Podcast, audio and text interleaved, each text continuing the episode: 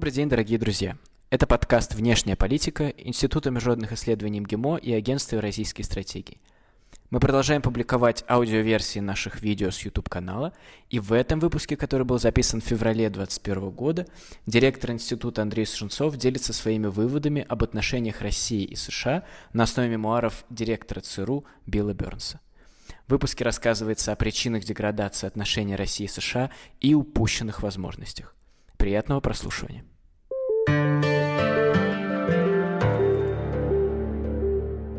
Билл Бернс теперь и автор мемуаров. Говорится о том, как российско-американские отношения потерпели крушение. Бернс вспоминает ужин, и он был настолько назойлив, что у многих в Вашингтоне истощалось терпение. Тактика доставления плохих новостей по частям хорошо известна. Администрация Джорджа Буша-младшего стала продавливать видение будущего. Получается, что США намеренно спровоцировали Россию, зная о том, какие именно последствия будут. Как же так произошло? Билл Бернс, видный американский дипломат, аналитик, бывший посол США в России, будущий глава ЦРУ, а теперь и автор мемуаров. Channel в английской редакции, Невидимая сила в российской. Эта книга – замечательный источник информации о важных фактах из сферы российско-американских отношений. Многие из этих фактов вводятся в оборот впервые. Книга отлично показывает образ мысли – который присущ американским дипломатам в те моменты, когда они рассматривают или планируют стратегию в отношении России. И эта книга позволяет сформулировать ответы на вопросы о том, почему двусторонние отношения между Россией и США такие плохие, даже если сам Бернс не раскрывает свою версию окончательно. В основе этой книги довольно трагический нарратив – рассказ об упущенных возможностях. Здесь говорится о том, как российско-американские отношения потерпели крушение. Бернс использует метафору крушения поезда. Он одним из первых заметил, что это крушение неизбежно, но к сожалению, был одним из кондукторов этого поезда, который способствовал тому, что этот поезд потерпел крушение. Это полезная книга, я рекомендую прочесть ее целиком, как специалистам, так и интересующимся. В этом выпуске мы сосредоточимся на пяти ключевых выводах о российско-американских отношениях. Вывод первый. Россия заранее предупреждает о своих шагах. Между нашими странами нет проблемы коммуникации. Российские официальные лица говорят о национальных интересах явно и без византийщины, а американские дипломаты со своей стороны все четко докладывают в Белый дом. Бернс вспоминает ужин, э, который состоялся в октябре 2006 года в Барвихе с участием Путина и Кандализы Райс, в тот момент госсекретаря. Райс поднимает тему Грузии и призывает Россию избегать эскалации отношений с Грузией.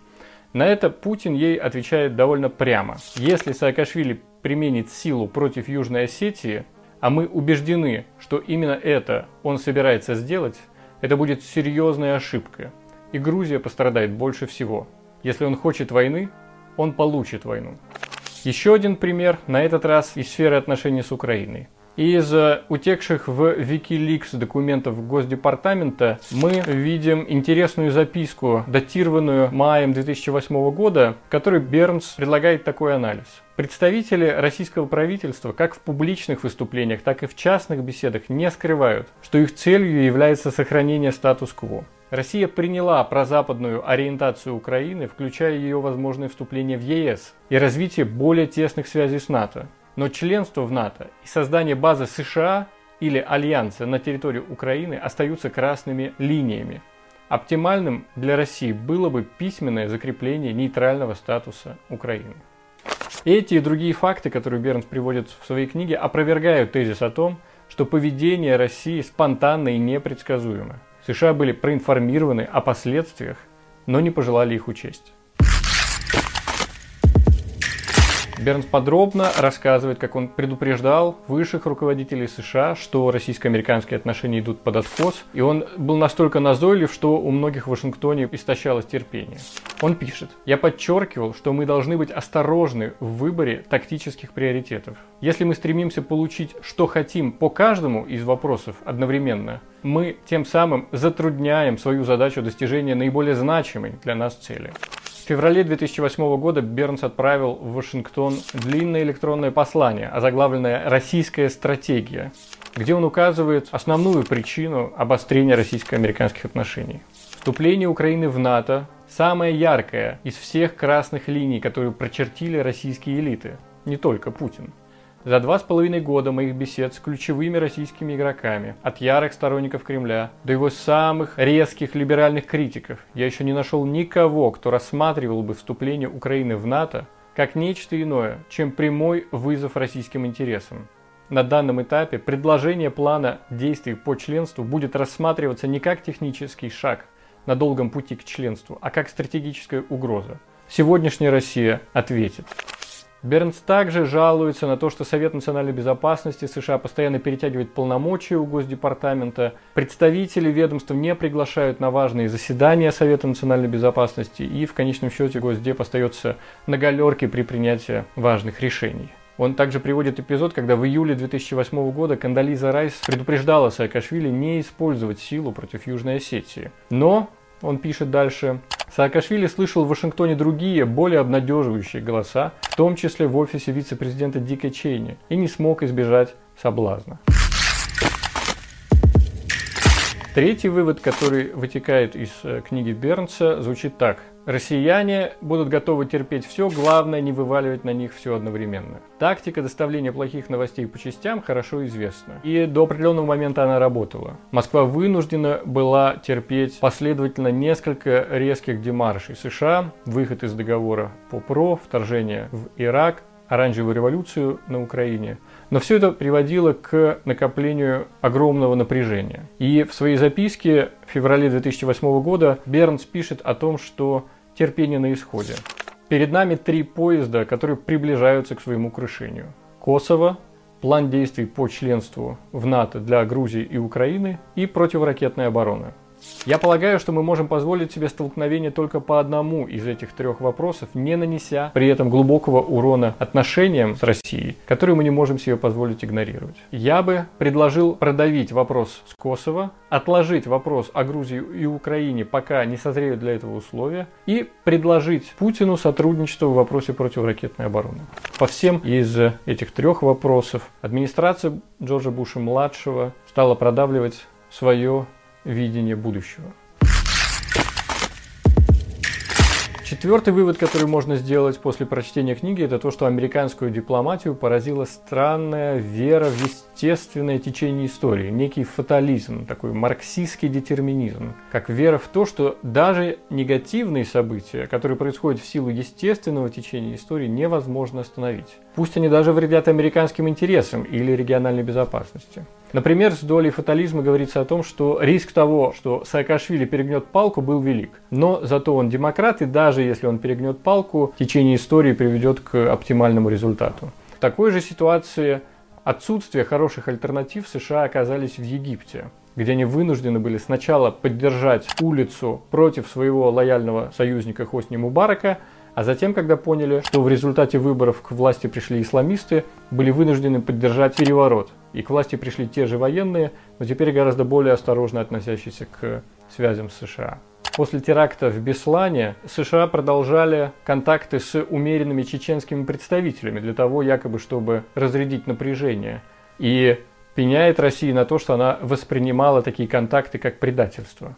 Целом создается странное ощущение от чтения, где Бернс довольно методично протоколирует, как именно ухудшались российско-американские отношения и как США владели инициативой практически по каждому из обсуждаемых вопросов. При этом США игнорировали прямо обозначенные интересы России, и в одной из подписанных Бернсом записок, которые отправились из Москвы в Вашингтон в 2008 году, например, говорилось, по мнению экспертов, Россия опасается, что серьезные расхождения во мнении относительно членства в НАТО среди украинского населения и негативный настрой по этому вопросу проживающих на Украине этнических русских могут расколоть страну и спровоцировать волну насилия, в худшем случае гражданскую войну. В этом случае России придется решать, вмешиваться или нет. Россия не хочет оказаться в ситуации, когда будет вынуждена принимать такое решение. Эти и другие наблюдения подобного рода, рассеянные по всему тексту книги, дают полное право российским аналитикам утверждать, что мы вас предупреждали, Получается, что США намеренно спровоцировали Россию, зная о том, какие именно последствия будут. Наконец, пятый ключевой вывод, который вытекает из чтения, отсутствие долгосрочного горизонта планирования. Бернс ведет повествование, как будто бы каждый Новый год США открывали для себя мир заново и реагировали на вновь возникающую ситуацию, а потом сильно удивляясь, как же так произошло. Это отчетливо видно по ситуации с Египтом в 2011 году, о которой я только что рассказал. Довольно примечательно он описывает дилемму по поводу приглашения Украины и Грузии в НАТО. Вот что он пишет. Госсекретарь Райс и министр обороны Гейтс разделяли мою озабоченность о предоставлении Грузии и Украине плана действий по членству в НАТО. Однако я ощущал, что дискуссия в Вашингтоне разворачивалась в сторону создания сильного политического наследия путем инженерии плана действий по членству на апрельском саммите НАТО в Бухаресте. Подобный завершающий аккорд готовился и по вопросу противоракетной обороны в Польше и Чехии. Признание независимости Косово со стороны США к этому моменту уже состоялось. Американскому президенту было более важно оставить значимое место в истории, чем иметь дело со стратегическими последствиями своих действий. Часто можно слышать аргумент, что между разными администрациями нет преемственности, что демократы не наследуют грехов республиканцев. Однако у других стран историческая память длиннее. В заключение Бернс пытается дать ответ на вопрос, как вышло так, что международное положение США в ходе его карьеры постоянно ухудшалось. Момент американского доминирования был по определению временным. Неизбежно наша относительная мощь будет снижаться по мере того, как другие игроки будут становиться богаче, сильнее и более напористыми. В гуще этих драматических геополитических сдвигов, некоторые из которых мы ускорили своими ошибками, мы потеряли инструментарий дипломатии. Слишком часто мы прибегали к силе для достижения наших политических целей, приближая тем самым конец американского доминирования, усиливая намерения и возможности наших соперников подорвать ведомый США либеральный международный порядок и разочаровывая американских граждан. В Вашингтоне сохранялась геополитическая и идеологическая инерция, в отдельные эпизоды времени ее выражали неоконсерваторы, но ее также разделяла и значительная часть бюрократии. В одном месте книги Бернс даже говорит о том, что мы часто принимали желаемое за действительное. Фраза «либеральный мировой порядок» перестала резонировать с американской публикой вне Вашингтонского пузыря. Большинство населения инстинктивно понимало, что мы приняли несколько неправильных решений о заморских операциях, в то время как мы были меньше всего подвержены внешним угрозам за последние десятилетия. Эта доля реализма, очищенная от шелухи риторики, показывает, что в США остается внешнеполитическая школа, способная давать адекватные оценки. Однако, как пишет сам Бернс, сдержанность и компромисс кажутся непривлекательными и необязательными, если принимать в расчет только нашу мощь и нашу убежденность.